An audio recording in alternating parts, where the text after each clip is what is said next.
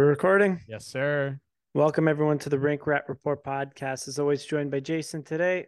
How's it going? I think we got guns out today. Holy smokes! Yeah. I didn't get the memo. Free like, what's agency- going on? Do you want me to just freaking? Do I don't think I've recorded one episode on video with sleeves on. I don't know. So now you now you just can't forever. So good luck in the winter. yeah, well, there was but, one uh, we yeah we we recorded two episodes in one night or something, and I actually had to change the sleeveless I was wearing. like it doesn't. I don't want it to look like you just wear the same shirt every day. Anyways, as we mentioned, we are on YouTube.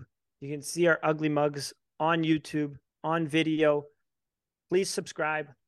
Please press the subscribe button. We saw a lot of views last episode actually, but not a lot of people were subscribed. So like you're just kind of taking money out of our pockets when you do that. So just stop being selfish and hit the subscribe button, please, and thank you. So today we're going to be talking about free agents. Um, we're recording this on Tuesday, June 27th, the day before the NHL entry draft. If you haven't heard our episode, Sam Cosentino teeing up the NHL draft, give it a listen. The link will be somewhere on this vi- video, or it's just our last podcast episode, right? Yeah, So- it's click the top right hand corner. It's, it'll be there. I'll put it there. Don't worry. And just one thing, ninety nine point five. Just we're an, we're an analytics podcast. We like to lean towards analytics, and the YouTube analytics tell us that ninety nine point five percent of the people who viewed our last video are not subscribed. So if you're one of the 0.5 who subscribe, why don't you just drop a comment down below and let us know? And if you're not, hit the subscribe button. It's free. If you like our content, you'll get it recommended more. Sometimes, it's happens to me all the time. I watch a YouTube video, I enjoy it, and I lose out on the creator because I I don't get them recommended to me for the next couple months. Then I see them a couple months on the road. I'm like, shit, why haven't I subscribed to them? So make sure you subscribe to us, guys. It's free. It doesn't cost you anything. It helps us out a lot. So Exactly. Exactly. So let's get into it. Free agents. We're going to be talking about the forwards today. Uh, later in the week, we're going to be talking about defense and goaltenders as well. Uh, but today, we're just going to stick with the forwards. Uh, who's out there? I think even some trade pieces that are kind of rumored to be available as well. Well, quickly before What I cut you do? off, a, cou- a couple of trade pieces because this, like as we'll see as we go through this video, the free agent class for for forwards is very very thin. So, uh, and the Leafs have a ton of needs to fill. So Yeah, yeah, a lot of guys to re-sign or sign, uh, a lot of guys to kick to the curb too. In terms of like free agents that they're not going to bring back, Mm-hmm. hopefully. Um, but one thing I wanted to bring up, it was said like um around the league, and it's unanimously known like this is a weak free agency class, so we're going to see a lot more trades apparently, and so then that's where we've seen Ryan Johansen to uh, Colorado from Nashville for pretty much nothing. I'm like it was Alex Galchenyuk who they're not even going to sign. Uh, we saw also we actually saw Alex Newhook to the Montreal Canadiens for the 31st and 37th pick. The trade trade market is heating up. Oh, Tyler Toffoli, how could I forget Tyler that one? There's a bunch more. Anyway, Yeah. so we're going to see a lot more trades as opposed because you're not going to be able to fill those top end needs in free agency. Let's get real, right? yeah, But and there yeah. are some decent pieces in in free agency, for sure. right? Yeah. So we're going to take a look at those guys. Can I quickly just say something? Uh, this might be a bananas theory, but like I wonder if this is a reflection of like teams wanting to be good never ended like th- that teams that wanted to be good over the last couple years that never were able to do it. Now they're going through the, the period where they're legit tanking, right? So they have Mhm. there are teams out there who signed some long term deals that probably didn't fit uh the Kevin direction they should have been going in. Yeah, exactly. Kevin Hayes. And now we're getting to the point where these players are now on the way out towards the end of their contract and they're bad and these teams are still bad. So what are they going to do with them? They're going to ship them out. So I don't know if that Exactly. Makes sense. Just anyways, but yeah. Bro, that's like Yeah. the, the the sine wave of the NHL, you know? You know what I mean? Mhm. Exactly. So let's get into it. Do you want to start with the center position? Well, first I think we should address like what What they the need. Leafs need, right? Right now we have uh we did a great podcast breaking down what I'm going to plug this uh, the, with uh Kevin, Kevin. We did it a couple of weeks ago breaking down kind of what the Leafs need, who should, we should bring back and like how they should construct their roster. More so of like the archetype of players, not so the spe- not so much the spe- specific excuse me, Specific player. players. Um, and Kevin gave some great insights on who he on some specific players as well, but he gave some great insights on what he, he thinks the future of this roster should look like. And the biggest thing we notice when looking at it is that we have at we have like a couple wingers signed and we have two, maybe one centerman signed, depending on how you look at it. So obviously we have Austin Matthews who signed right now as center. John Tavares, that's the big question, right? Is he going to play wing? Is he going to play center? Um, We're kind of divided on this one. yeah, yeah. I So think he's going to start the season at center. I'm very confident he's going to start the season at center. I don't foresee the Leafs making that substantial of a trade for a centerman that's going to be able to fill the 2C role.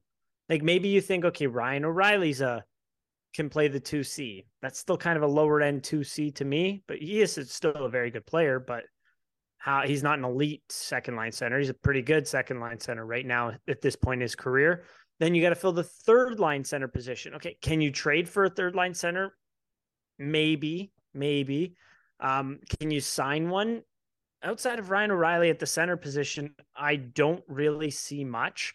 Like the ones we have listed here, like I think Max Domi's more of a winger than he is a centerman. Uh, on top of that, who else we got? Like Pierre Engvall is available, but again, he's also a winger in my opinion.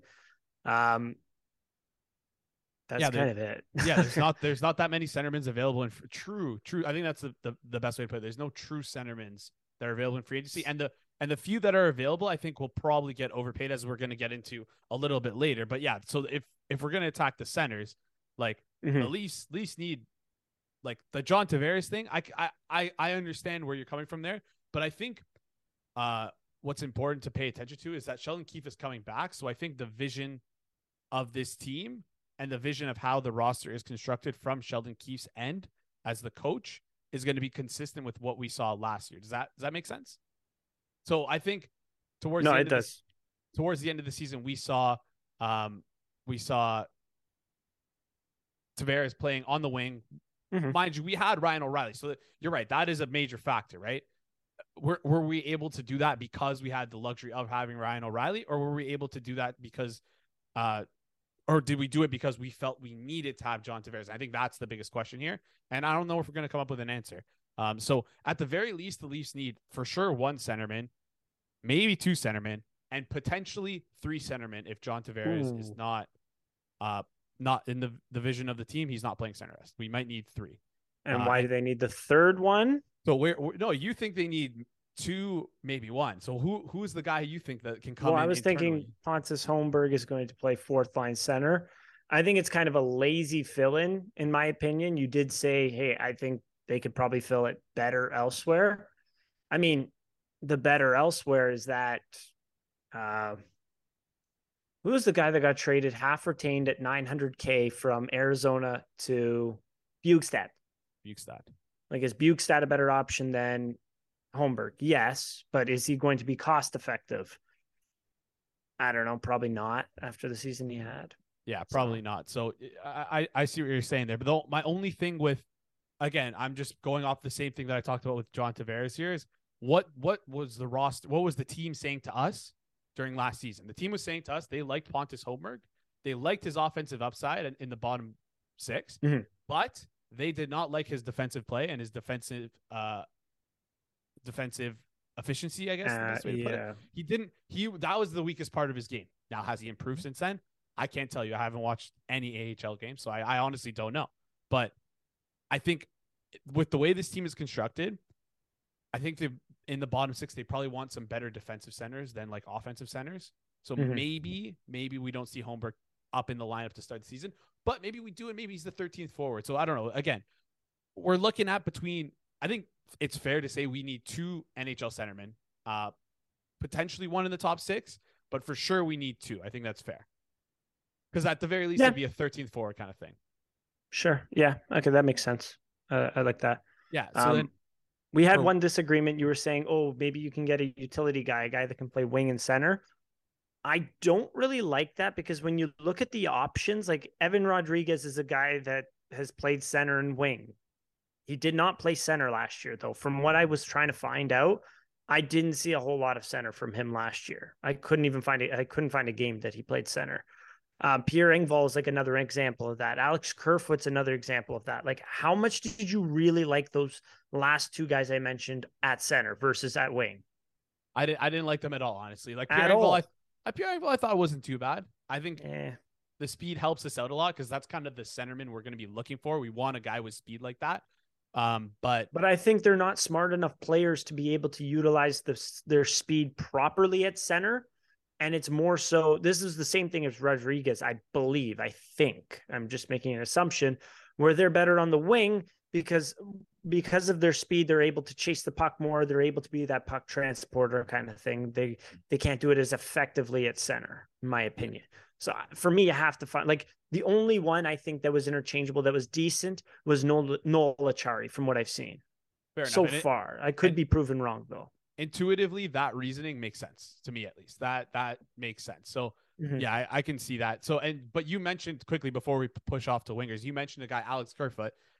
We just got word today, so it kind of kind of caught us a bit off guard mm-hmm. uh, as we're recording this. But um, the Leafs are kicking tires on Kerfoot and David Kampf. Now, is that a David part of the process? I'm not. I'm not sure. Maybe it's Treliving's process saying we got to go coach first. Talk to our you talk to uh, Matthews, Nylander, figure out what they're looking for. Then from there, after we've talked to them, we'll look at our current UFAs and see if we can resign any of them.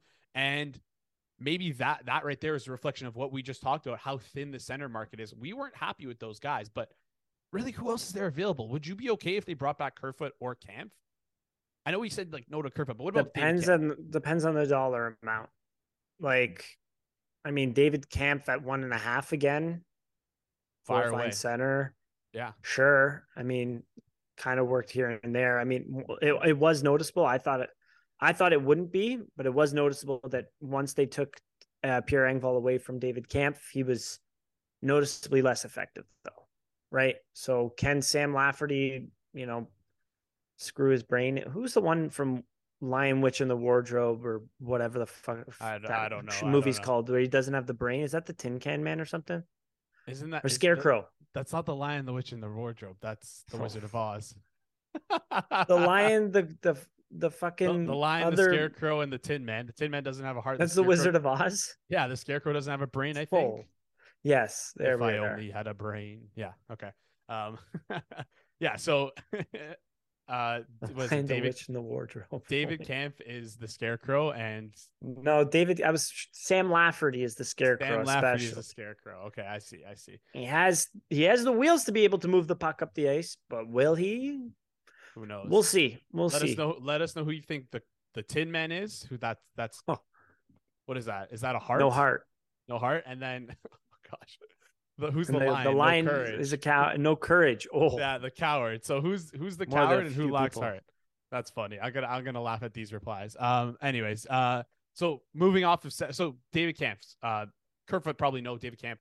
What do you think? Like, what do you give us like a chance percentage chance? Like, if they both resign for one and a half, like I think that's manageable, right? I agree. Yeah, yeah. I think I think Kerfoot's biggest problem is that he's paid like three and a half paid million. Three and a half, and he couldn't much. produce yeah. to that level. Like, yeah.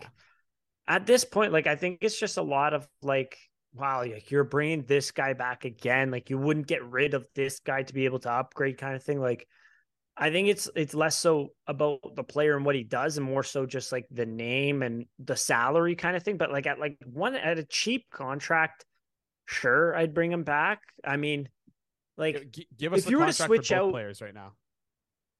I wouldn't want them. I wouldn't want David Kampf above one and a half. I'd, I or term. But then the thing is, for two years. But then the thing is, what else is out there? So if you go to like one seven five maybe for Kampf. like I just don't think his off his offensive game is terrible. Mm-hmm. Like you Absolutely. cannot understate that. Yeah. Um, like if you were to switch out Kerfoot for Rodriguez, I think Rodriguez is going to outprice us here. But like Fair they're enough. kind of the same in both that like Rodriguez has some speed, some playmaking ability, but absolutely cannot finish just like Alex Kerfoot. They were both at the bottom of the league in terms of finishing ability, especially at five on five. Um, I have the number right here if I'm able to get it up. Yeah. Shooting percentage, uh, Evan Rodriguez at five on five was 412th out of 593 eligible skaters. And Alex Kerfoot, I believe, was 413th. So just to give you an idea of what their finishing ability is, it's both pretty terrible. So yeah. So, but like it's just a different name, which is I think it's kind of funny. I think Evan Rodriguez is a better player, but just to bring I, honestly, in a different name, I think would ease a lot of people's complaints. I, I feel that, but uh, like hearing about it now, that's not like how you want to operate as a team, right? No, Just because the no. guys is different, and like you're kind of swinging me back towards Alex Kerfoot, which is which is absolutely insane. Cheap, 'cause I- I, Cheap. Yeah, yeah. Oh, of course. I I would not touch him over what what Kampf. I think what Kampf got on his last deal is the perfect type of deal that we would want to give Alex Kerfoot. Now, I Yeah. think we will probably get priced. Like I think he he's gonna ask for more because I mean, I if you do look look at his point total, like he put up What was it, 51 points the year- 84, 83 uh, over the past two years? 84 in the past two years, and he played every all all 82 games, which people Yeah. are going to value. And on top of that, like, I mean, last like this year he has. When you look had- at that raw point total, that's like that's pretty good. That's way above one and a half, one seven five, right? But when you think about it, also like Rodriguez to go to a contender, albeit he had 43 last year and he only went for one year, two mil, yeah, so right? that's true. So it's going But- to be another thing of like how much does the market value non-scoring wingers? Like remember last year Zach Aston Reese was supposed to go for like an okay amount of money, put up good defensive numbers, and he ended up having to go into camp on a PTO. yeah. So I think like the market will dictate how much some of these guys make. I really do wonder what Alex Kerfoot's going to make though. But like again, if you can bring him back for cheap, like two mil, would you do two? One year two. I wouldn't do one year two. Honestly, No? I, kn- I know I know I'm like penny pinching here, but like Yeah. I'd rather just take a stab at like two random. I'd rather take a stab at two like not very good UFA centers. And I know we said the list was thin, but I'd rather do that or even make a trade for t- like two centermen under a million dollars and try them out than pay Kerfoot at two. Does that make sense? Maybe like Yeah. Before we get into our next segment, we want to give our shout out to today's sponsor, Manscaped. If you haven't heard already, it's smooth sack summer. When you're playing in the summer sun, make sure you're scaped from pubes to bum. That's right. This is the summer to keep your balls cool while still looking hot with Manscaped. The leaders in the below the waist grooming are making sure we all have a ball this summer by giving our pants partners everything they need to stay fresh. Dive headfirst into smooth sack summer by going to manscaped.com for 20% off and free shipping with the promo code RINKRAT. That is R I N K R A T. Now back to the show. Yeah. That so logic- would you rather Kerfoot or Max Comtois? And for those individuals that are listening to this, uh, oh, I- 100% Comtois. Comtois, I think over the past two years has about 37 combined points. He doesn't seem to be creating very much offense on his own. I think he only has 17 goals over the past two years. Hits a ton, very big body. Um, I haven't done a deep enough dive into him and seeing what's wrong with him yet because he really did fall off after two seasons ago. Um, but again, like the the numbers have just not really been there for him. Fell out of favor in Anaheim. Um, had a high qualifying offer, so they let him walk. But yeah. So um for for I I would take Kerfoot ten times, but can Com, Com- can Comtois play center? I don't see him listed as a center. no, he's a he's a winger. Yeah. So uh, Oh, as a so you're talking winger, about center. yeah, I'm, I'm just thinking guys. I was center. talking about Kerfoot versus Comtois as a, as a winger. winger. I mean, no, I I think I would still take Kerfoot probably over him if the cost is Okay. equal for hundred percent. Like I wouldn't. It's a big project. That's the thing. Like For- you're yeah. For me, Comtois could just be like a, a guy like I don't know. I don't know if this is like a fair comparison, but a guy like Alex Galchenyuk, and I think that's even like generous to Comtois. Like Galchenyuk had a better pedigree and had a couple better seasons, but like as he tailed on towards his career, he didn't look good. Comtois is 24 now, and he's like, I mean, he really only had one good season under his belt. He struggles to make a lineup in Anaheim, and I know he wasn't given good wingers, so that's the so my other thing when I looked at it, like his over the past two years, he's 20 his 23 and his 24 year old years. The so and I think that was a combined 111, 112 games played. His most common line mate was Troy Terry, very good player, but only at 350 minutes. Like that, that's not a lot. That shows a lot of line juggling. And Yeah. even this year, I think his most common line mate was Ryan Strome at 200 minutes. Like that's a lot of line juggling. It's kind of shows that they weren't able to get like any good chemistry going with anyone. Like I, I'm interested to see how the market will value Comtois. I think there is something there, definitely. Like we saw some good junior production. we saw some good production early on. We saw some good promise early on. Just where what happened? He's gonna get Right. league min. He will 100 percent be a guy who's getting league League min. min. Yeah, I I don't know what Wow. like. Yeah, I don't know. I I don't think he's. Uh, maybe I'm undervaluing him. I don't. I'm not like. He's 24 now. I I feel like it's tough to reference what a guy's done in junior at 24. Well, not 24. uh, What about a 22, 21 or whatever? He did his shooting percentage went crazy that year. Like that is something to look at where he had 16 goals, but I mean, Is yeah, there 60 something there, 16 maybe? goals two years ago in 55 games. Like shoot, like, could be a shooting percentage bump. Like think I don't know. was. I'm not- Yeah. I, I You're I not think big on Comtois? No, not really, not really. Hmm. Um, but let's maybe take a look at more. You want, I guess, like that kind of. That's kind of Do you want to Denis Gurianov? I don't believe he was qualified by the oh, Montreal you're gonna- Canadiens. yeah, I get another guy who he he has center. He can play center. No, I don't think so. I've only I only saw wing kind of thing. Take a look, but in terms of Denis Gurianov, from what I saw, like this is a very interesting player. Same sort of thing as Max Comtois. Came in as a pretty highly touted prospect. Like he Gurianov was a first round pick. He came in, started off pretty well. His 22 year old year, listen to these numbers. I have them off the top of my head too. He had 20 goals and his 22 year old year. Then COVID shut everything down. And in the bubble playoffs, when the Dallas Stars went to the Stanley Cup finals, he had 17 points in 27 game with games with nine goals. Great. Like that's that's very good at 22 years old for a team that's not that that that high scoring. That's pretty darn good. And then the two seasons after that, the season after that, he played pretty well. I think he 30 some odd points in 50 some odd games. The season after that, 30 points in 71 games, I think. And then this year just fell off the rails. Like, but he's he's big and he's fast. Those are the two things that I noticed instantly from him. But I, again, another player that I have to take a deeper look into what the hell happened to this guy. Yeah, why is he a free agent at age 24, 25? for me, this is like an appeal to authority thing. But if the I trust the Dallas Stars scouting staff, they are honestly one of the best drafters and de- like developers. I think in the league, they have a really good eye for talent. And I think if they think that Gurianov couldn't fit their team, which is not really that deep, like they don't have the deepest team.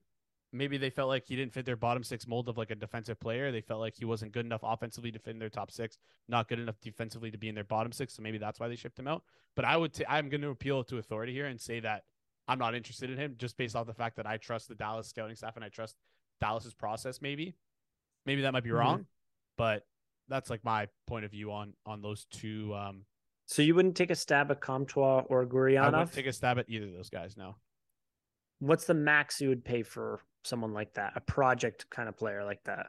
I under a- a million and under at one year. I don't think, I I don't think that it's like. Have the Leafs really ever taken on a guy like that? Like I don't know. I don't really think so, right? The closest is Um, Galchenyuk. We acquired him in a trade, and that was because Yeah, the guy that's was going on waivers any, anyways. And on top of that, it was like a weird COVID year where the talent pool that was available to the Leafs at the trade deadline was limited. So Mhm. I don't really think we're in the position right now to take on projects. I think we need I think we need some sure things. I think there's going to be more than a few available pieces that are bargain players, but not so much prospects. Or sorry, bargain players, not so much uh, projects. Okay. All right. That's interesting. They're both players that like I think what you have to realize with a lot of the players we're going to mention, fit is going to be very important because they're not like the players that can create offense on their own are not going to be available and are very good players and are going to command a lot of money. Like think about Exactly. guys that can create offense on their own. William Nylander, Mitch Marner, Austin Matthews, like even John Tavares at five on five kind of struggles to do that right now, right? The So- fit is going to be very important with some of these players. Is there, I'd have to take a deeper, deeper look. Is there a fit with Gurianov? Is there a fit with Max Comtois in this roster? Where is that fit and how much can you allocate to that, right? Because I mean, we did say the Leafs forwards kind of looked slow against Florida, right? Yeah. like maybe but like I think I don't think Comtois is a slow player from the limited amounts that I've seen, and Gurianov's got some good jump to him. So, is there something there?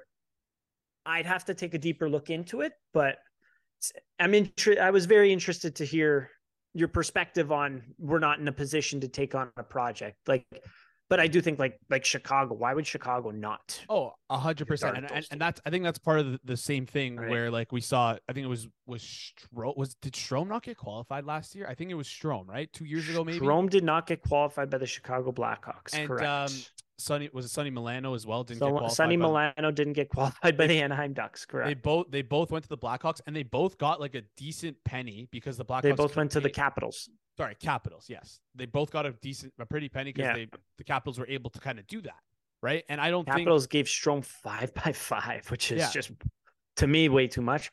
Um, I'm sorry, I like them. Dylan Strome's a decent player, but I don't think he's worth that that much. Yeah, of course. And then they gave Sonny Milano three years, 1.5 per, which both good for them. Both were not qualified, and both have some money in yeah. the bank now. But on a contending team, I don't think they're worth that much. Exactly, and I that's that's the same way I see these guys, but they're worse. They're worse than both those guys by like a, I think yeah. a fair stretch because at least these guys had a track record of producing points. Both of them had a much higher pedigree. So, uh, yeah, I'm not not really interested in, in seeing those guys, and they're probably going to go to a much mm-hmm. worse team, and we'll get probably paid better. It's a, it all depends what I guess what they want to do, and I don't know. I, I could see them not even like I don't know. I don't know. They're I'm, they're they don't. Both are going to be looking for ice time. I think that's the biggest thing. So and like we're, Gurianov not... went to Montreal and got put with just guys that I don't think he would be a good fit with at yeah. all. He was like I, I watched a couple shifts. I really really didn't need to watch more of them. I will say that again. But he was on the ice with Drouin and uh, Josh Anderson. It just looked like a chase the puck fest. Again, if you can't if you can't make the, the worst team in the NHL, how are you going to make the Leafs? So that's uh right. that's the way I see it. I don't know. Um, but like if we look at, I think we kind of established who we were looking at at centers. We didn't really establish the Leafs wingers, right? I think, but it's pretty obvious. We have like five, five ish wingers that are already locked in, depending on what we do. Sam Lafferty, it's yeah. probably 6 Matthew Knies, William Nylander, Mitch Marner, Calle Jarnkrok, uh, Sam Lafferty. So that's five. Then assuming we're probably. And then gonna... I, I, I think Matthew Knies. Yeah, so I, I think I had did I not mention him? I I, I counted I him, so. but maybe I didn't mention oh, him out loud. But uh, probably Nick Nick Robertson we're going to take a stab at. So that's like he'll be six. there for camp. Yeah, that's like six. Five. so how many wingers. we have left? Three. There's only eight wingers that you can start. It's still well, a good still, amount. Still but, a good amount to fill. And like, do you want to re-sign any of these UFAs here? Like Bunting, I think we all agreed we're passing on him. I think Zach we're, probably we're priced out. Like the only guy Aston I guess Reese you don't really need we talked about Kerfoot a bit, and we talked maybe about, Acciari, maybe Acciari, yeah. But it depends. I don't know. It, it, all depends. I think we're. I think the Leafs are gonna have to look at take a look and, and try and acquire like a big fish. And that kind of brings us to the next point, and I think we should take a look at like the uh free agent big fishes, and I've circled a bunch. So at center, like we said before, the biggest problem is that there's no centers available. I have two centermen that are considered big fish to me, and I consider those guys top six, not like honestly being generous with one of them top top six forwards.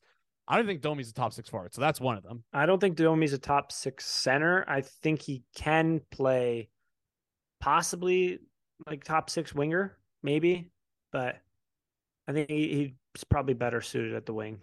Yeah, but Ryan Ryan O'Reilly is obviously Ryan O'Reilly, the other one yeah. without bearing the lead. So yeah, like at center, if we want, listen, if John Tavares is going to be playing on the wing and we want to use free agency to address that, it's Ryan O'Reilly or no one else. So mm-hmm. um, that's gonna be interesting. What what number would you take Ryan O'Reilly back at right now?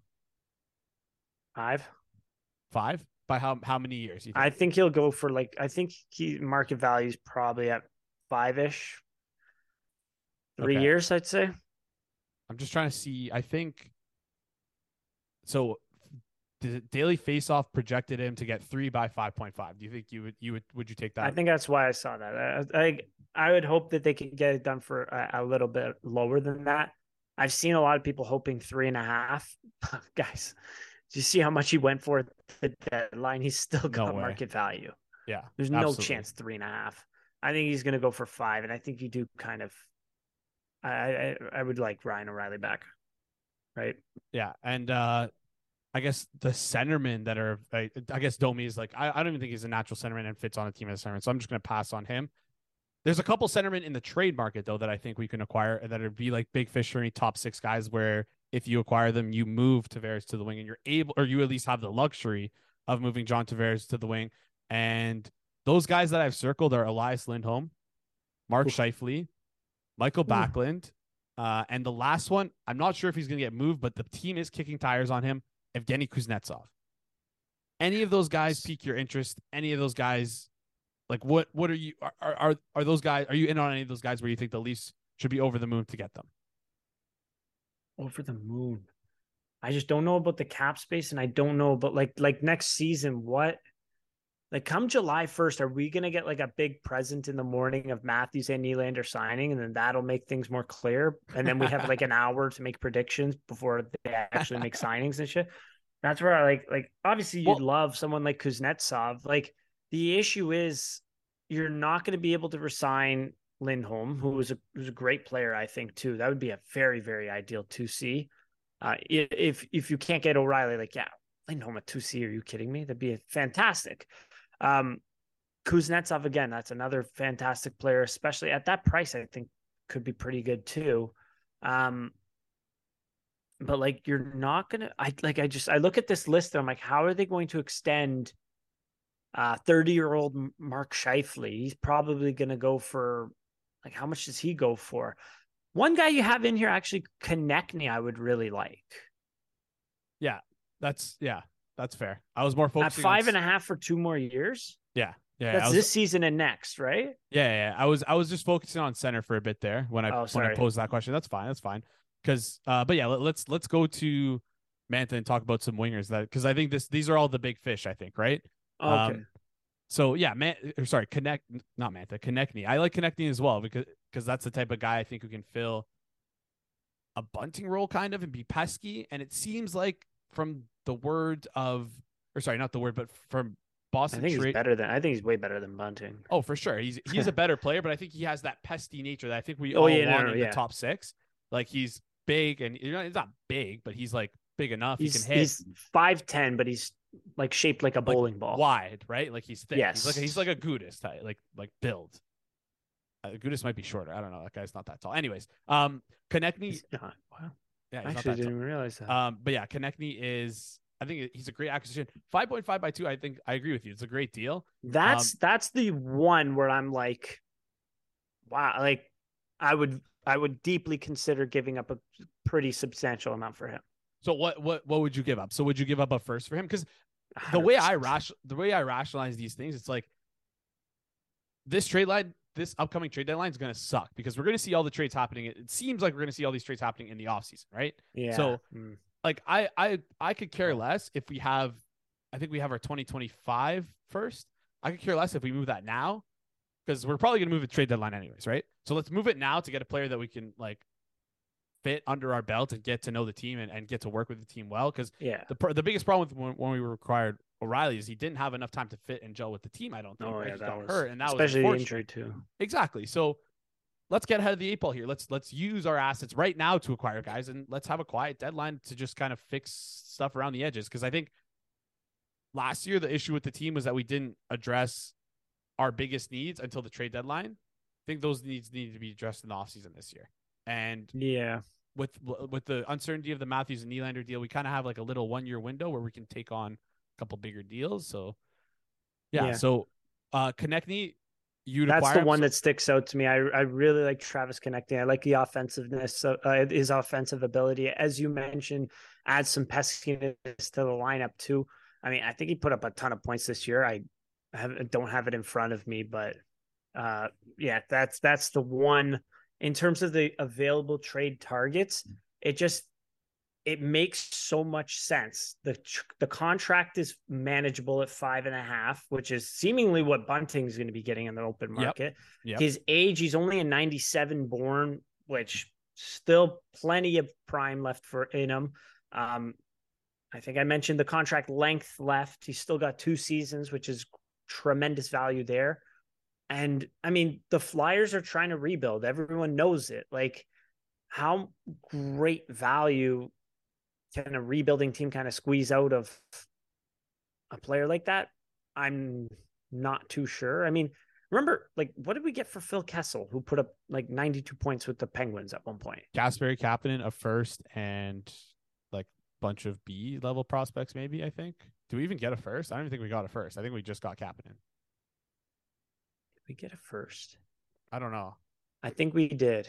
Oh, we got a no. You know, we got a first and we flipped it for. and Andersen. we traded for Andersen. So um, correct. uh, at the time, Kapanen was probably I think Kapanen was say pretty- a level prospect. he went he went in the low part of the first round and then he played in the AHL, I think, or I don't know. He was doing okay. He was he was valued as uh, not Well, it, it A is- minus level prospect kind of thing. Yeah, well, if if we're just gonna look in his uh, rookie season, I don't know how good the SM Liga was or like what you'd want an 18 year old to do. pretty good put up, put up 21 points in 41 games as an 18 year old. I think that's pretty valuable, bad. and and for the Leafs to acquire him and essentially, But then the Leafs had to retain on Kessel too. yeah, they did. I forgot about that. So you know, yeah, so we got a first. And I I don't know. The point I was trying to like kind of maybe I'm I'm trying to So- stretch it and I'm making some I'm making shit up. I'm pulling shit out of my ass here. Is that like you could possibly get better value out of Philadelphia because of the position they're in? So like what would get it done? I'm a little bit unsure. Pro like you would 100% need to include a first. Let's say a first and a Um, third, th- and like I think one of those first- Finnish guys, or sorry, uh, are they Finnish? Topi Niemela. Yeah, like or or the forward. Uh, what's his name? Roni Hirvonen. First, third, Hirvonen, and then like some AHL level players. Like Mm, I think a first, third.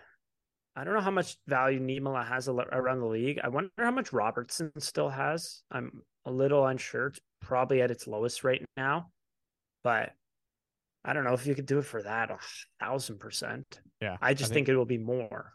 I think I'm in the same boat. The only only pushback I'm gonna have here for Konecny before we move off him is just I tell I don't know if his defensive upside is there. He played mind you, he played on Philadelphia, and I understand like these models always are.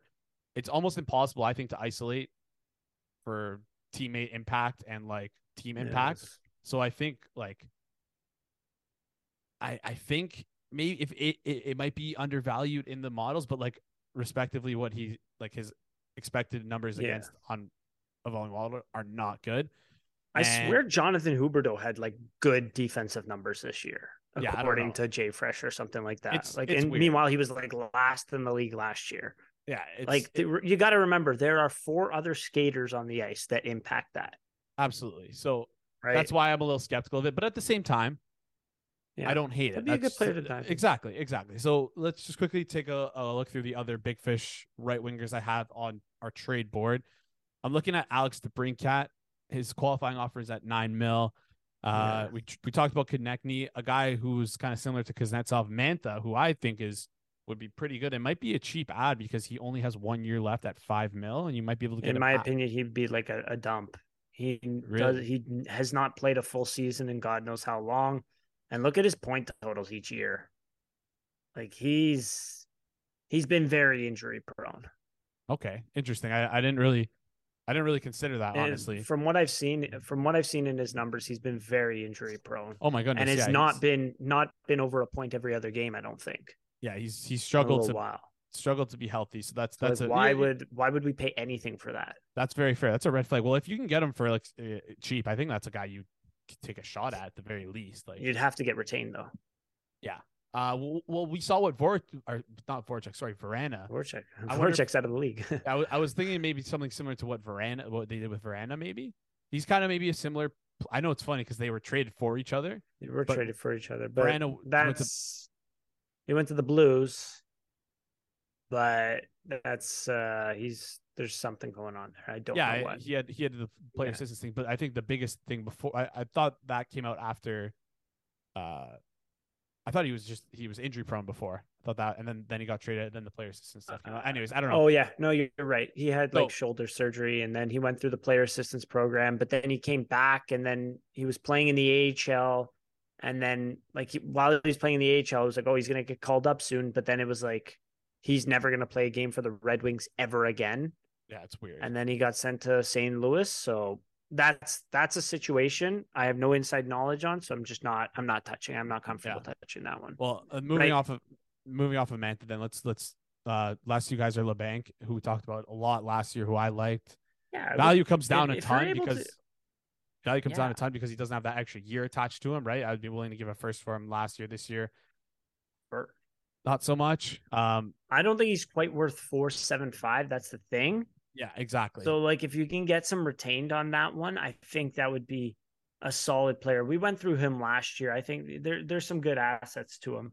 yeah, uh, maybe then- not the he's not the fastest, but he's an okay skater. He gets around it okay. And then the last guy is Conor Garland, who I have here on this list of uh That's a guy I have to dig into more. Um, interesting enough, I thought he was like a around the net guy, but from what I shot from saw from his shot volume, he's more of a a distance shooter. Again, that's a guy I have to dig into more as well. But from what I've seen, I, I was watching Vancouver. I can't remember why. I was I was decently impressed with the way he plays. Yeah, like I mean, he.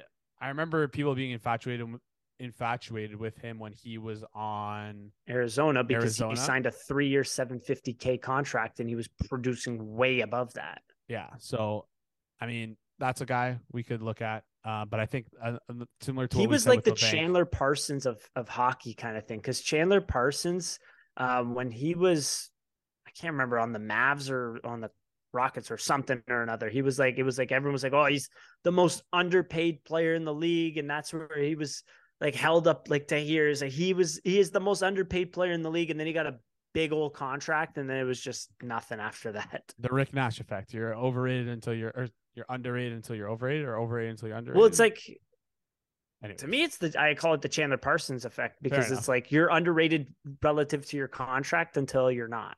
Yeah, exactly. Until you get that Until- until you deal, sign, you put, it's like, yeah. oh wait, you're just a normal dude who's now getting paid a lot. Yeah. Um, so yeah, that's that wraps up. And one more player I didn't have on the list, but I got I got to shut him out because I mean Kevin Papetti gave some good insight into it, and the Arizona Coyotes are just an absolute disaster. Nicky Schmaltz, Nick who Schmaltz. has the ability listed as a right wing and center, so maybe he could be a guy who comes in and plays center for you. Makes five point eight five for the next three years, backloaded contract, Yeah. so it makes sense for Arizona to move him off. I don't know how I know this, but his brother tweeted. His brother Jordan, who actually played for the Marlies back a few years ago, was like, "I can confirm that uh, Nick Schmaltz will be playing for the Arizona Coyotes next year." That's like, oh. well, that sucks. Well, Like, that that's a very sucks. mid. Uh, that's a very mid breaking news, but thank you, Jordan. uh, all right. So moving off there, we're, we're- let's try and breeze through these uh, free agent wingers quickly. I'm going to kind of bucket them. Uh, it looks like Bertuzzi. I don't think Bertuzzi is going to be available. Uh, with the news of No. Taylor Hall being traded, Bertuzzi's probably going to be off the market. You'd think that they the Boston. I think he's going back to Bertuzzi. Boston. That's a player though. Like I, I did deep, deep dives into Tyler Bertuzzi, Evan Rodrigues, Jason Zucker, and then somewhat into Carson Soucy as well. But we have more time for defensemen. Um, Tyler Bertuzzi, not the fastest player. He's not going to transport the puck up the ice. He's not going to like his controlled exits and entries with the puck are very, very low because he's not the greatest skater, pretty clunky but he is a very smart player. He's a very good playmaker, and like his goal scoring ability is secondary to his game. And still, he's going to put up 20 or so goals over an 80 game season next year. I believe he can put up 60 so point or 60 or so points, especially if probably more if he plays with Pastrnak. He fit very well with Pastrnak. He's a guy that scans a lot, sees the ice very well, finds space off the puck very well. I really like his routes off the puck. Just a very smart player. And you know what? Like a lot of people, you hear the name Bertuzzi and you think a big, bad, scary guy, but like to me, he's more functionally tough. He throws his weight around very functional and very smart. He's good at protecting the puck and he's good at getting inside leverage on on players and he's got a pretty good stick on him too. So like a smart player, a very very smart player in my opinion. Yeah, but again, like him. does, doesn't Probably six. Sucks sucks that he's gone. So I mean, Yeah. I, I that's a guy I'd be willing to overpay for right now because I think he fills a big need that we have. Yeah, it's just the back. We don't know about that back. very true. So I mean, So a little bit of a risk, but I'm probably going to say I'm going to repeat that four more times because there's a lot of guys on this list where it's like at one point they're they were considered injury prone. Yeah, so let's let's bucket these three older injury prone guys. I guess I don't know if they're injury prone, but yeah, let's let's bucket them together. Alex Killorn less injury prone, but still gonna bucket him with Still, the. he's got a metal rod in his leg. At So one point, he broke his leg, and he's like 33. He's he's a few years older than Tyler Bertuzzi, right? Yeah. We saw him a few times against the Leafs. From what I saw, like a good forechecking, very good forechecking winger. Um, in terms of points for free agents, I believe he leads he leads this free agency class in five on five points. He had 41 last year, which is pretty good. Uh, and he had 19 goals to boot as well. So pretty Yeah, darn so- good player. So yeah, so I'm gonna bucket him in with Patrick Kane and Tarasenko, who are both guys I think will probably choose not to sign with the Leafs, but those are like kind of the high end wingers that are available. Uh, would you pass on both those guys? I think those guys are both a pass for me. Yeah, I just think they're gonna price themselves. I obviously like just fit Yeah. the player wise, contract aside. I think all three would be very, very welcome. It's just like again, like like Tarasenko's another really weird one.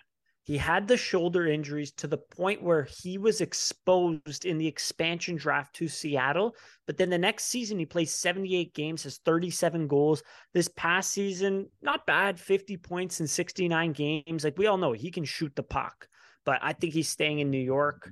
Um, Yeah, and on a three-year Kane's- contract, five per uh, five purse a little rich, but I think that's probably what he's going to get in that ballpark. Yeah. So And Patrick Kane, well, how the hell does he recover from this hip thing? Like that's going to be really, really dicey, especially at that age when players suffer that big injury. It's so tough to come back. yeah, so out on all those guys. Barbashev, another guy will probably be priced out of. Will But be from- priced out of, but he's a good player. Yeah, and then continuing kind of this injury trend of guys who What do you think Barbashev gets? I don't know. I see the numbers floating around, and I'm like, I don't believe it. So like, it's 6 gonna, yeah, it's gonna be close to um, It's crazy, but what's his name on Colorado? Oh my gosh, Landeskog, no, no, not Landeskog. Uh, Nichushkin. Nichushkin. Wow, I Yeah. can't speak. Um. Anyways, yeah. So I think he's gonna be Barba- closer to that. yeah, and for Nichushkin's a better defensive player. Barbashev, I think, has more offensive But ability. I, I, I think it's the allure of a guy who is like he just won the Stanley Cup. Exactly, He just put together forward, a very good really well. 20 or so game stretch with Jack Eichel. Did his job Exactly. very, very well with the Golden Knights. But like like midway through the season, all these people were throwing up his his player cards being like, this guy stinks. Meanwhile, he had 60 points the year before. Um, and then what happened? Oh, he was good with the Golden Knights. Wow, I'm shocked. Try watching the so- game, you nerd. Anyways, those cards are effective, but you have to use them with, With what you actually watch on the ice. It's it's like saying, listen, it's funny because again, little Because I literally saw someone post it was an evolving wild card saying it was Ar- Ivan Barbashev's, and he, at the deadline he said, "Ew, yuck! I would never trade for this player." yeah. Well, again, what happened? we it was a good little swing that we got people towards focusing more on analytics, but at the same time, the whole reason why we did that was because everyone only used the eye test. Now people are only using Yeah. the analytics test. You got to use both. That's the whole idea Yeah, of the analytics movement is exactly. using both, not using one. So, uh, Numbers numbers without context are useless. exactly. So, um, two more guys who I think are in. There's three more guys left in this tier. Uh, one, I'm gonna give you the floor towards the end, but two more guys quickly, injury buckets. But like, I would take shots at them. Max Pacioretty and Connor Brown. Connor Brown sounds like he's going to Edmonton, but like, if you can take a shot on Connor Brown for two million dollars at a one year deal, where it's like again yeah, I'd do it. something like, hey, pro- prove that you're still an NHL caliber player and you can play. Come come to the Leafs, and then other side with Pacioretty. Yeah, he's hurt. whole season. I mean, Yeah. I, I'd I'd be fine giving him a three million dollar deal for one year, and, One and if he's hurt, Three? he's out. I mean, you just can't put just- your eggs in that basket. I know, but it's so tough because think about it. Like he didn't play like at all last year. yeah, and some kept huge, huge injuries, especially at that age. And then the year before, he only played like 35 games. didn't he come back last year, play one game, and then got hurt again? I want to say something like that. I, Yeah, I so- didn't know if it was one or two, but yeah. Very, very, very injury prone. But again, two guys, high upside. Patrick, Pacioretty's old now, but still like that high, high upside. And if he's gonna get hurt, like the, the only downside for him to get hurt is to get hurt. So I think Pacioretty is actually the perfect fit for this team because he's a top six winger Mm. who can score really effectively. Potentially, you can play him on the third line and have him score to take risks. And you could probably get him at a low cost because of his injury issues. Worst case scenario, sucks to say, stick him on LTIR. So I like Pacioretty, Yeah. Connor Brown, another guy I like, but yeah. Um, last guy I want to talk about here before we get into the uh, lower cost acquisitions in the middle sixes. Another thing Uh, on Connor Brown, I mean, didn't ha- really have injury. I don't think he was really injury prone before he tore his ACL with Washington. It's just a matter of getting back, Back from a up torn after that. I mean, Yeah, he's not quite 30 yet, so I think he will. And he's a workhorse too. I, I've I have no doubts that Connor Brown will will come back pretty strong this year. yeah. I just think Not that he'll no doubts. I, I I'm confident. he he'll will. probably he'll probably get less value though than he probably would have Oh, gotten if he played the full season, just because there's that Are you kidding me? uncertainty there. I think you were um, correct in like one to one year One by two. two, I don't think he's going to get much term. Prove it, and then you'll get paid. Because Exactly. again, like you said, 29. He's gonna be 30. It's not like he'll probably he would probably be in in the range of a five year deal anyways before he got hurt. So, um, yeah. Uh, Yeah. moving on from there, last guy you want to talk about? I'll just give you the floor. Uh, top six forward, who some people might not be considered a top six guy, but has the ability to play up there. He's a winger. Jason Zucker, take it away. So Jason Zucker this season, like I'll post a thread on him. The swing from the last two years to this year was incredible. Like the last two years, he did almost nothing. He was always injured, it seemed like, missed a ton of games. His line mates that he had last year were not very good. I think the most common one was Kasperi Kapanen, I want to say. But then this season, just the like the uptick in goals, but not only that, the uptick in individual expected goals was huge too. And the one big thing that I noticed, A, he was healthy all year, 78 games played, which really, really helps you. Cannot state that enough. But his most common line mate this year was Evgeny Malkin. And on the other side, it was either Rickard Rakell or Bryan Rust. Evgeny Malkin's still a fantastic hockey player, and he can really get himself the puck. His the number of takeaways I saw from Evgeny Malkin in the games that I watched was tremendous. He's still a tremendous player, and he was able to feed Zucker a ton. What do you get with Jason Zucker is good straight line speed. I think his skating is interesting because I don't really love his edge work that much. Like I think he can get to very high speed very fast, but then in terms of like making quick cuts, I think he lacks in that area, and I think that takes away from his ability to create space. Um, the Penguins really loved him just putting him on the fly in terms of like pushing back the defensemen to give their own D men some some room to break out. Um, but yeah, the one thing I loved his shot, his one timer especially was tremendous. Um, the speed, as I mentioned before, his hands in tight were really really nice too. Um, just again, not much of a playmaker. Throws the body a lot too, which was really fun to watch. Um, not much of a playmaker. Can get himself the puck though, and some goal scoring ability. 13th in the league this year in five on five goals. So interesting player, but how much of that was Malkin? Can he play with non elite players and put up points? Not really. So if he doesn't fit in your top six, buyer beware, Fair enough. So opinion. 31 years old, left winger is looking projected from Daily Faceoff. Going to just use this because I don't know. Yeah. It's too hard to project these numbers. Five, five by 5.4 mil. Would you sign? Actually, uh, Evolving Wild, I believe, had him at five and a half for like Okay. three or four years. Okay, let's say five and a half for four years then. I think Meet in the middle. I'm more comfortable at four with him. I think five is an overpayment. And like, who's your second line center? I think he could work well well, well with a Ryan O'Reilly, who can Okay. get him the puck and who's a good playmaker. But can he work well with John Tavares? I don't know about that one. And uh, eh, can he stay healthy? I'd kind of bet on no. Yeah. Simply 31, two injury prone seasons, the one before this one. Was this year a fluke? It'll be interesting to Tough see to what see. happens with him. Yeah, fair enough. All right. Well, moving off, uh, moving off the let's call them big fish, the big fish forwards that the Leafs would probably target in free agency and center. Let's take a look at like the middle six slash low cost acquisitions, and we'll try and breeze through these guys as quickly as we can. Um, but just let's let's start off with the trademark. Kind of did that last time. Um, looking at it, there's kind of two aging centers that I think I'm going to put in a bucket together, and that's Adam Henrique and Scott Laughton. I think those guys are probably going to be your third line forward if they were to come to the team. Adam funny so much of a because fan on. Dom go called Dom Luszczyszyn on the PDO cast called Scott Laughton the most mid player ever. He's just he's just okay. So, so is that? I thought I thought Scott Laughton might be a good acquisition at He's okay. I mean, the I, third he- line, but they're turning but- down first round picks for him. Okay, so if that's the acquisition cost, then yikes, get out of here. I thought this guy's gonna be a low cost Like, guy. he's worth three, he's worth three million dollars. I wasn't yeah, he's so okay. and he's making three by three, and he's relatively older. He's 29, turning 30, I believe. So out on both these guys then? Uh, for the acquisition cost, yeah, I Yeah, think I would okay. pay a secondish for him. I don't know, but he's still Okay. got term left. How much term is he have? Three years. Oh wow, I thought it was Yeah. only one.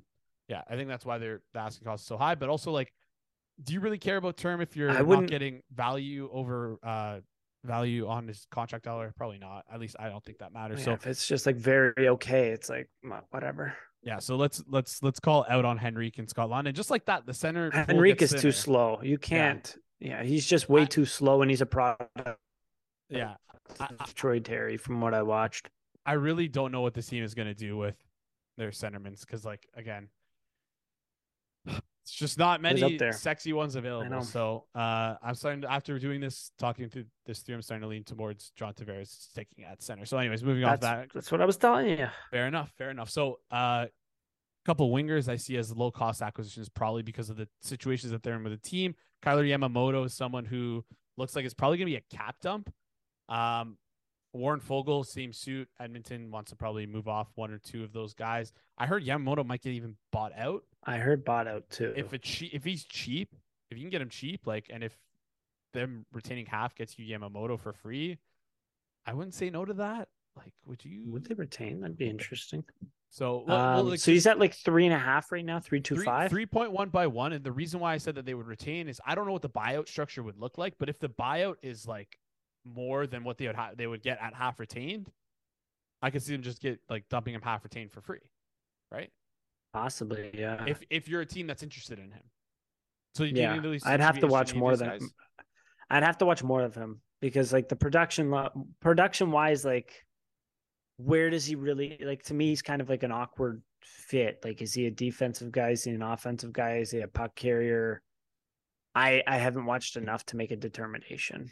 He's kind of So like I- one of uh, he's one of those guys like not the same playing style, but like guys we've seen throughout the years of the Leafs of like those three mid three million dollar players who are just that's exactly what they are. yeah. Sharon Govich, Andreas Johnsson. Once you get into cap trouble, they're out of they're out the door. exactly. They're out the door. We, we we cannot afford those guys anymore. We can't afford to take a risk on those guys. So Warren Foegele, I think I'd be more willing to get because I think he has a, a How much is he? he is 2.75 by one. So just Ooh. Like 250k less. But uh, I think he has like a little bit of- more of a defensive upside, I want to say. And I think he is a, maybe a better scoring touch. better of a I might be completely yeah, wrong but not that. But not uh, much. exactly. So again, both guys are interested. in- And then the last guy, Barclay Goodrow. Are you interested in that at all? The guy who got that big ticket deal in free agency, 3.64 No, by it's seven just- mil, it's four too years. much. Nope, too much. All right. That's way too much term. Last guy on the list, and this is a guy I think I'd want the Leafs to get, and I think they'd probably get get them get him for relatively cheap. Um, his name is Ross Colton from the Tampa Bay Lightning. I our uh our rivals, I guess. Are are, are we rivals with them? I don't know. Anyways, uh, yeah, Ross so. Colton. He is 26 years old. He's probably going to get a qualifying offer. He's going to get a qualifying offer at 1.125, and that will walk him directly to free agency. He's 26 years old. Now, the reason why I bring him up is because I what do what do the Tampa Bay Lightning see in Ross Colton? Is it valuable for them to keep Ross Colton? Because the way I look at their roster construction, he could potentially be on the fourth line, right? They don't go out and acquire a guy and pay the acquisition cost that they did for oh my goodness, what's his name? Tanner Jeannot. Tan thank you. Tanner Jeannot. Yeah. Yes. Yeah. So they, they don't go out and acquire a guy like Tanner Jeannot uh, for no reason, right? So their top nine is pretty much filled up with Tanner Jeannot. So, I mean, Really? as there's there's only one spot for him and be on that third line with Jeannot and Paul, but I think they might take the value of Michael Eyssimont at 800k, who they played on the third line quite a bit uh, in the playoffs for the Tampa Bay Lightning. I think they'd rather Mhm. take the the two years at 800k than walk Colton to free agency and get nothing for him. So I think what they in their mind is they're going to ship him out, and I don't think they'll. I don't think you'll need a first round pick to get him. Honestly, I really don't. So if you if you can get him for less than a first round pick, I'd be all over Ross Colton. One because I think he's a really good player. Not really good, but I think he's a good enough player that he'd fit with the mold of this team. He has like he has that two way ability that I think helps championship teams thrive in the playoffs. And he has the ability to potentially play center. He played center before. So this I think a little bit, yeah. he might be the perfect guy for the Leafs to get. Any thoughts on him? And we would walk him right to free agency too. Yeah, if you're forced to walk him to free agency and if you can get him for less than a first, I think it's a decent dart throw. Why not? I, yeah. just I wonder I I how old did you say? 26? He's a 96 26. born? 96 born, 26. He's a lot older than I thought. I don't know why I thought he was he was a he was a late bloomer kind of thing. Yeah, he came he came up three years ago, only had uh he came up in the playoffs three years ago, and then yeah. first full season was 21 22. So What's very, his contract like? 1.2 you said? So it's his qualifying offer is 1.25. Uh yeah, for one year. So it would be. So um Yeah, I would. I, I I wonder if you can get him for less than. a- I would think so, right? Yeah, the only problem is he's in arbitration good right now, which I didn't contract. factor in, but he only 32 points and Oh. 39 points the last two years. I don't think he'll get a lot in arbitration. Thirty-two in, in eighty-two or seventy-seven or whatever. 32 and 81, 39 and 79. Would Tampa be willing to give him up for that much? Because like, well, he's probably going to get like two or three in an arb. No, Well, it, I think you'd probably get closer to two than three. But also, if you're the Tampa Bay Lightning, you also have Tanner Jeannot, who you got to sign, and you have how much cap space? 450k cap space right now. So, okay. um, and they need to sign a couple. So hopefully you can take advantage of that. I, would- I would like that. I think I Ross might be off here, but yeah, they, I think uh, yeah, that's quick math there. But yeah, uh, So say Ross two Colton, mil. Yeah. Ross Colton second round pick for Ross for a second and a third, probably. Yeah. I think that'd be okay. Less than a first. Yeah. Let's do it. Yeah. All right, moving off Bad. of uh, those middle six low cost acquisition acquisition trade targets. Let's look at some free agents, and we'll breeze through these guys quickly because there's not that many really Yeah. available that are interesting to me. Evan Rodrigues, I got to watch again, as I mentioned earlier in the episode. Terrible finishing ability, pretty good skater. I mean, yeah, he was a pretty good skater, like in terms of speed and edge work and all of that. The one thing that was interesting watching him, he doesn't hit at mu very much at all in the regular season. In the playoffs, he turns it up very nicely, and I like when he hits because like it was he did it quite effectively. Cost him caused a little bit of havoc here and there. Uh, but again, small player that's kind of easily knocked down, doesn't really get to the net all that much. A decent playmaker, I would say, pretty decent passer. Uh, one thing that I found very interesting, like again, as I mentioned, 412th in the league in shooting percentage on the power play, though, was second on the Avs in goals per 60 on the power play. And that was all just came from the one timer. When he one times the puck, all of a sudden, all this velocity comes out of nowhere and he's able to put the puck in. But again, I think priced out from the Leafs in terms of 39 points in 60 some odd games, but he was playing like 17 something.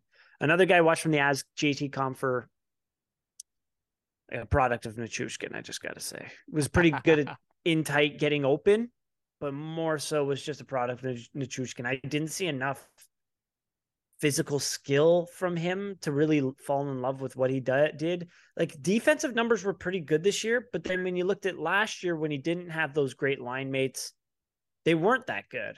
So it was like I don't know. I don't think he's a 52 point center. I'll tell you that for free. Yeah, JT. Big, like- an okay third line center yeah, and he can kind of put the puck in around the net. he's the best like young guy who's like fresh off their RFA deals, like young center available. I think right now, and he's gonna a get paid, 95 like, right? So yeah, yeah, he's 28. So he's projected to get like five by 5.3. That's so way too much, in my opinion.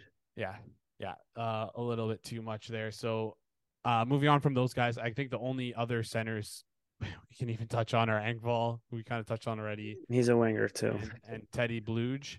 Um, Engvall, I mean, think about it, like 15 five on five goals this year he finished with. He's Yeah. big. He he got some scoring ability, although it disappears at times because he's more of a, a distance shooter. you're not Um, gonna lull me back into t- into wanting Engvall. I'm not gonna allow Like, you to do that. Transports the puck pretty well. Again, like, he's just not like his thinking isn't quick enough. at both ends of the ice, and he's not much of a playmaker. And he's just got that. He's inconsistent at times. You want to at times you want to beat him up, even Yeah. though he's six four. Yeah, So fair enough. Uh, and then I guess last last wingers we can touch on.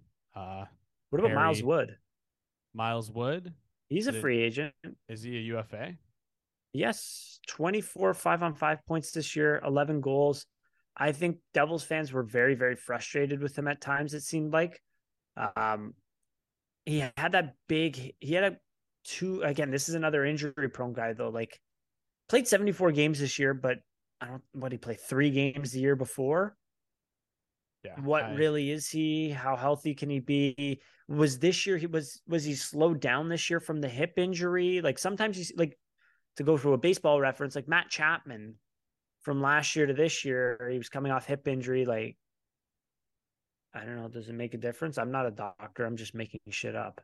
I don't know. I'm I'm not, I'm I'm like more so out on Miles Wood because I think he'll Yeah. probably be. I don't know. To, how much do you think he'll cost? I just don't think he's that good. Honestly, he has like Oh yeah. he has this like I- Okay. Wasn't it Yeah. wasn't it? Didn't he score like nine goals at the beginning of the year and then just Yes. Like he? It seems like he's like an he was scratched in the playoffs, I sh- believe. Yeah, he's like an incredibly hot shooter who had like 19 goals a year, going a massive shooting percentage bump. Career, I think he shot like eight percent. So like to expect him to be like an above average shooter is like fool's gold, I think. And I don't think For he sure. has. I don't think he like. I don't know how good his shooting is, but like, does he have like playmaking ability? I don't really see the offensive No. upside there. Defensive, like he's he's not two way forward. So like for me, I think he's like fool's gold, honestly. Interesting. Yeah. Um, That's a good point. What about uh, Thomas Tatar? Another devil. Man, I don't know. I, I'd have to look more into Thomas Tatar, but I, I like remembering back at the player he was. Like for cheap, I wouldn't mind him, but like it's not really someone. Decent 15 five on five goals this year. I mean, but in terms of this week free agency class, when you look at it, goals per 60, he's 15th. So then maybe I'd take a stab at him. I mean, like he, he seems like someone who's like damaged goods. I keep hitting my mic. Sorry. He seems like he's damaged goods because he's like, uh Just never teams- scores in the playoffs. Yeah, the amount of teams he's been to, never been scored in the playoffs. His whole, the whole like Vegas saga for him, where he was like traded, got a haul for him, was then like shipped him out almost immediately for nothing. I think like he's the a guy who you can surround with good players and maybe be like perform better than his contract, especially if he's going to go for cheap. So I don't know. I don't really know much Okay. about him, but like he screams like a guy like who could be undervalued because of the, the league perception of him. Uh, but his Yeah, talent, good, if talent if if you can get him for cheap, sure. that's the big I mean, we said this two years guys. ago though, and then he went for four two five. That's so. true. That's true. So my last name I have here is Ryan Donato. What do you think about him? Quite an interesting curve over the past four years. Uh, I don't know. He's like a really weird player because he like looked interesting in Boston, like then seemed to fall out of favors. I think it was at San Jose, uh, and then like kind of had a little mini renaissance with the Seattle Kraken. I don't think he's more than like, a, I don't think he's someone you want to be playing on your third line. I think his best suit is like a fourth line player where he can kind of be the best player on the ice and perform well. I haven't watched a lot of him, so I don't really know too much about him. Maybe you can share here. more about. I him, haven't I haven't dug into him a ton. I just have here on my free agency list like five on five goals per sixty. He's second actually behind Jason Zucker. Yeah, that, that's one. He's always had that high upside of goal scoring. I remember being Yeah. like, really fascinated with Except him for when he was on one year, Minnesota, he had five goals one year, and his shooting percentage dropped from like typically 14 to five. I don't know what the hell happened in Minnesota, but then was right back up with the Kraken. Yeah, so I mean, like, if we're looking like, it's been a pl- a- problem for this team for a while. Is like the the depth guys who you want to be able to put up points. Like this is a guy who can is a depth player who can score. Like shooting at a ten percent, like eleven percent clip. Sorry, ten percent clip on his career is an above like about.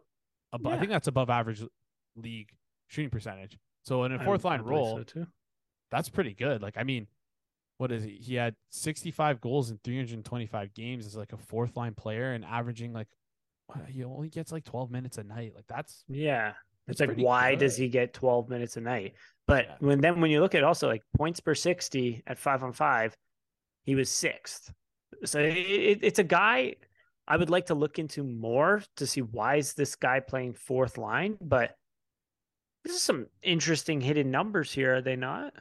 yeah, it's it's interesting. It's something that we definitely should be taking a stab at. And especially if you at, it like- doesn't cost very much, right? Yeah, especially if he's super cheap. I mean, anyone else you want to mention on this list here? Or? Um, nobody huge. Yeah, I All think that was it. Maybe Danton Heinen. I mean, again, that's just another mid player though. Like he was, he's very okay. Yeah. All right. Well, let's wrap it up then. If you made it this far, thank you so much for Yeah. listening. Uh, make sure you drop a comment on which of the players you like that we've mentioned, and if you we missed out on any of your favorite UFA or trade targets, why don't you drop them below? Send us trade trade uh, mock trades for these guys if you want, whatever you want in the comment section. Fire it down below. Smash the like button on the way out. Hit the subscribe button as well, and ring that notification bell to be notified when we drop the defenseman video on Friday. So, I mean, it's the draft day today. Let's hope for the like before we go, quick question: Do do the Leafs draft in the first round, or are we going to see a trade back? What do we think? I'm I'm just gonna stick with trade back. My opinion. right, I'm I'm going with that as well. I think uh Treliving is going to do the McMahon struck down down to the Watch draft for maybe table. C- Colorado. Colorado now has the 31st pick. Maybe they want to trade up. Yeah, maybe, or We'll maybe see. we do maybe we do something like we did with uh, Mrazek last year in a trade back scenario to dump more salary. So, Oh, anyways, uh, I think anyways, I Yeah. think that's good. Yeah. Anyways, thanks everyone for listening. goalies go.